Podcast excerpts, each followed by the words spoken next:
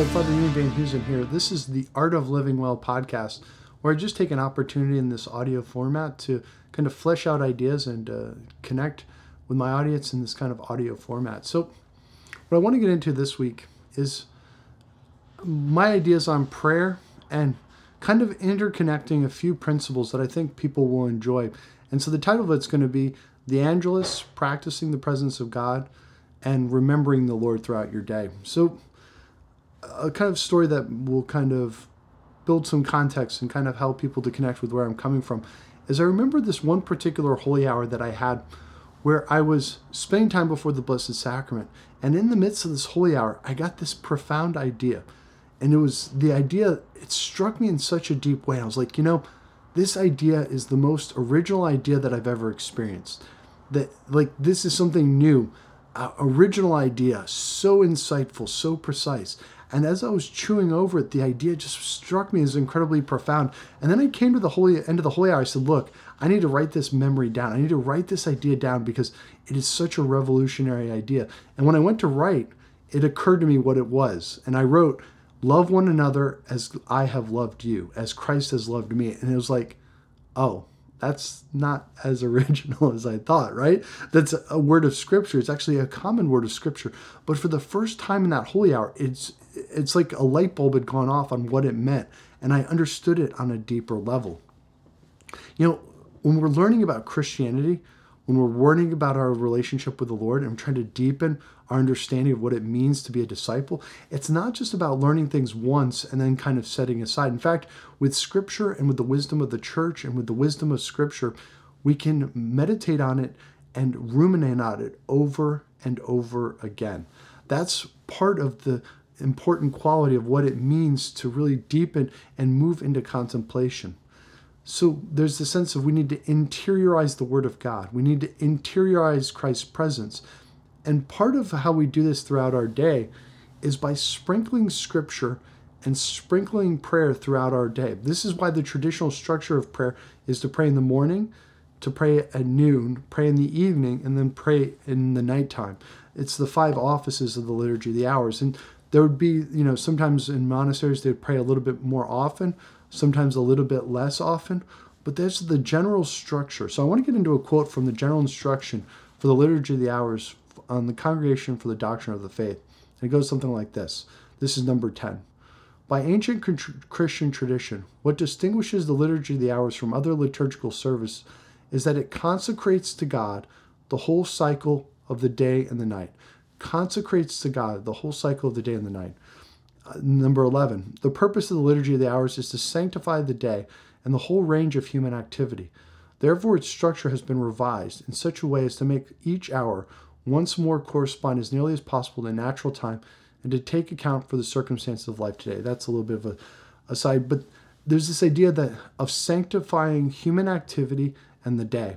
So that's why we pray before meals and why we should be praying throughout our day even if we can't visibly show this outward because of our, our work environment, the limitations of our work environment, we should be drawn into prayer throughout the day. We should pray without ceasing.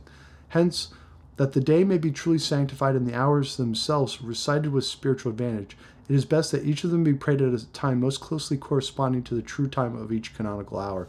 And that's the idea of praying in the morning, praying at noon, praying in the evening, and having set hours. The way this gets lived out a lot of times in seminary and some of my greatest memories was in seminary of praying as a community. And it was a lot of fun. And when we'd pray as a community, it was beautiful because you would have a set time. And often, particularly with evening prayer, I would arrive a little bit early. So I would recollect myself. I would start to reflect on how the day had gone and then prepare for evening. And so, in that transition time of waiting to pray as a community, it was a great opportunity to examine my conscience and to kind of see where my heart was at and how the Holy Spirit had been working. So I think in a lot of ways, the ideal of the monastery, in our own limited way, we need to put in place into our own family lives.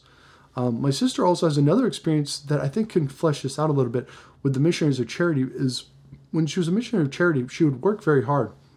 They'd be working continuously throughout the day, and she remembers how the missionaries of charity were very good that they would drop work and go to prayer. And sometimes it would at first feel a little bit difficult to like just drop what you're doing and go and pray. But that's another quality that we need to build in is that ability to transition from work into prayer and then from prayer into resting and, and so on and so forth. Um, you know, I'm, I'm even saying this like, so I'm on a day where I've had a day off and a little bit of things working with Tim and doing different things has interrupted my normal flow. So even I'm aware, even today, as I'm talking about this, that I'm not living up to the own ideal that I set. But what the goal is, and this is why I'm very grateful for the seminary experience, is we want to strive to have that schedule every day and then be flexible. But generally speaking, we should try to strict that. Even though my schedule is not going to go exactly the way I would want it today, I am still going to pray the liturgy of the hours and I'm going to do my holy hour. That there's still that sense of discipline. So we want to have that rhythm and that sense of discipline. Another idea that I think is incredibly important. So what I want people as you're watching this, as you're listening to this, is I want each of us to create that discipline of what we expect ourselves to pray every day. I think it depends on your station in life, and I'm going to kind of flesh that out a little bit in future content or a little bit today. Actually, maybe a little bit more in future content. But another concept that Dr. Greg Bottaro gets at in his mindfulness course and his mindfulness book is the idea of a sacramental pause. So I think we need to be mindful in two ways, and I'm kind of building off of his work. We need to be mindful of God's word. So throughout our day, sprinkling in the scriptures. So when we morning, afternoon, or the, the lunchtime, afternoon, evening, we need to be sprinkling in scripture throughout our day. So we need to be mindful of God's word and his plan of salvation, but also mindful of the Holy Spirit is working, mindful of our experience. So a twofold mindfulness. That is why the traditional practice of the Angelus is something that a lot of people could really adapt. So the Angelus was prayed in the morning, at noon, and in the, in the evening. And we could do practices like that, the, praying the Angelus, maybe reading a word of scripture, having some kind of devotional that you pray pray with the scriptures. Another practice I think that's great is in the morning is the morning uh, morning offering. So you offer all of your sacrifices that day in unity with the sacrifice of the mass, which is going to be offered that day. Maybe not in your parish. I mean, most parishes have at least one daily mass throughout the week, but also in other parishes as well uniting our sacrifices, the sacrifice of the Mass. So, again, let's get a little bit here. This is from the general instruction of the Liturgy of the Hours, kind of fleshing out some of these concepts. To the different hours of the day, the Liturgy of the Hours extends the praise and thanksgiving, the memorial of the mysteries of salvation, the petitions and the foretaste of heavenly glory that are present in the Eucharistic mystery, the center and high point in the whole life of the Christian community. The Liturgy of the Hours is in turn an excellent preparation for the celebration of the Eucharist itself, for it inspires and deepens in a fitting way the disposition necessary for the fruitful celebration of the Eucharist faith, hope, love, devotion, and the spirit of self denial. What this instruction is saying about the Liturgy of the Hours, I think, could be extended to all devotion and all prayer. Authentic prayer and devotion leads us to the Eucharist and then maintains that presence throughout the day. So when I say mindful of being mindful of God's presence, the center of God's presence in our lives is the Eucharist.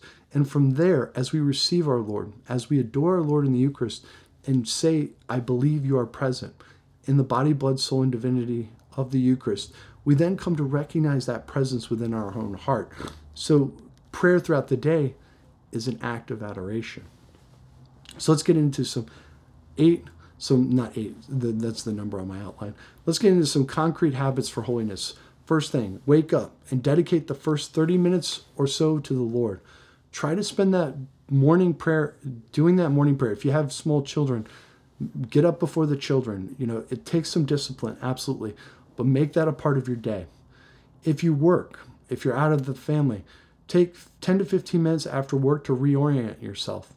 Um, maybe stop by a church on your way home from work or stop at a coffee shop. Take 10 minutes, read those scriptures, examine your heart, take that sacramental pause. Pray before meals, obviously, but also in your families. Include a short word of scripture. Consider that really, that you include that scripture as well as your prayer intentions. So, one of the things I love to do at, um, at St. Peter's, all of us as a staff, and it's not required, but a lot of us get together every Wednesday and we have a meal and we have fellowship. And we also pray around each other's intentions. And we have kind of a little bit of a ritual that's developed where we go around and we all hear each other's intentions and we pray for the, the cares of the community. So then finally at night, examination of conscience and maybe sprinkle in an act of contrition. So examine your, your heart, examine your day, and then try to prepare for the next day. So this has been Father Ian Van Art of Living Well podcast. Thanks for listening. God bless.